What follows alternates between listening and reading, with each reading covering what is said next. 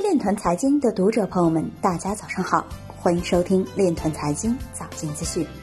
今天是二零二零年四月十一日，星期六，农历庚子年三月十九。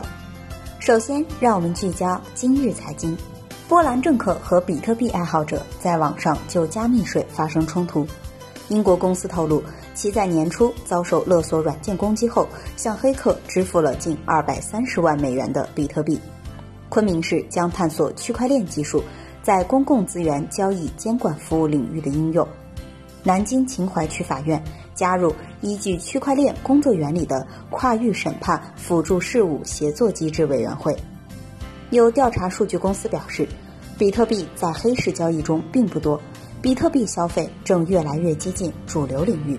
现在对比特币实施百分之五十一攻击的成本是 BCH 的一百四十倍以上。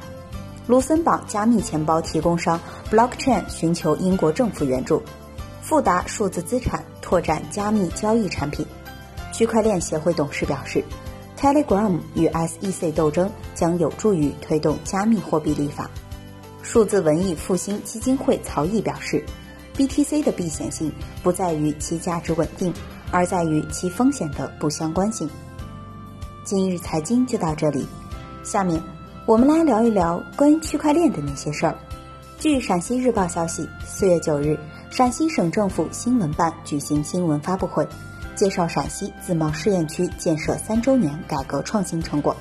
成立三年来，陕西自贸试验区在优化、提升营商环境、强化系统性、集成性、制度创新等方面，形成了一系列创新成果，其中包括。陕西自贸试验区通丝路跨境电子商务人民币结算服务平台功能不断拓展，形成了跨境金融区块链服务平台、居民融合企业核心人员信用担保贷款、长安易贷线上体系创新金融服务模式、农产品价格指数保险等一系列创新成果。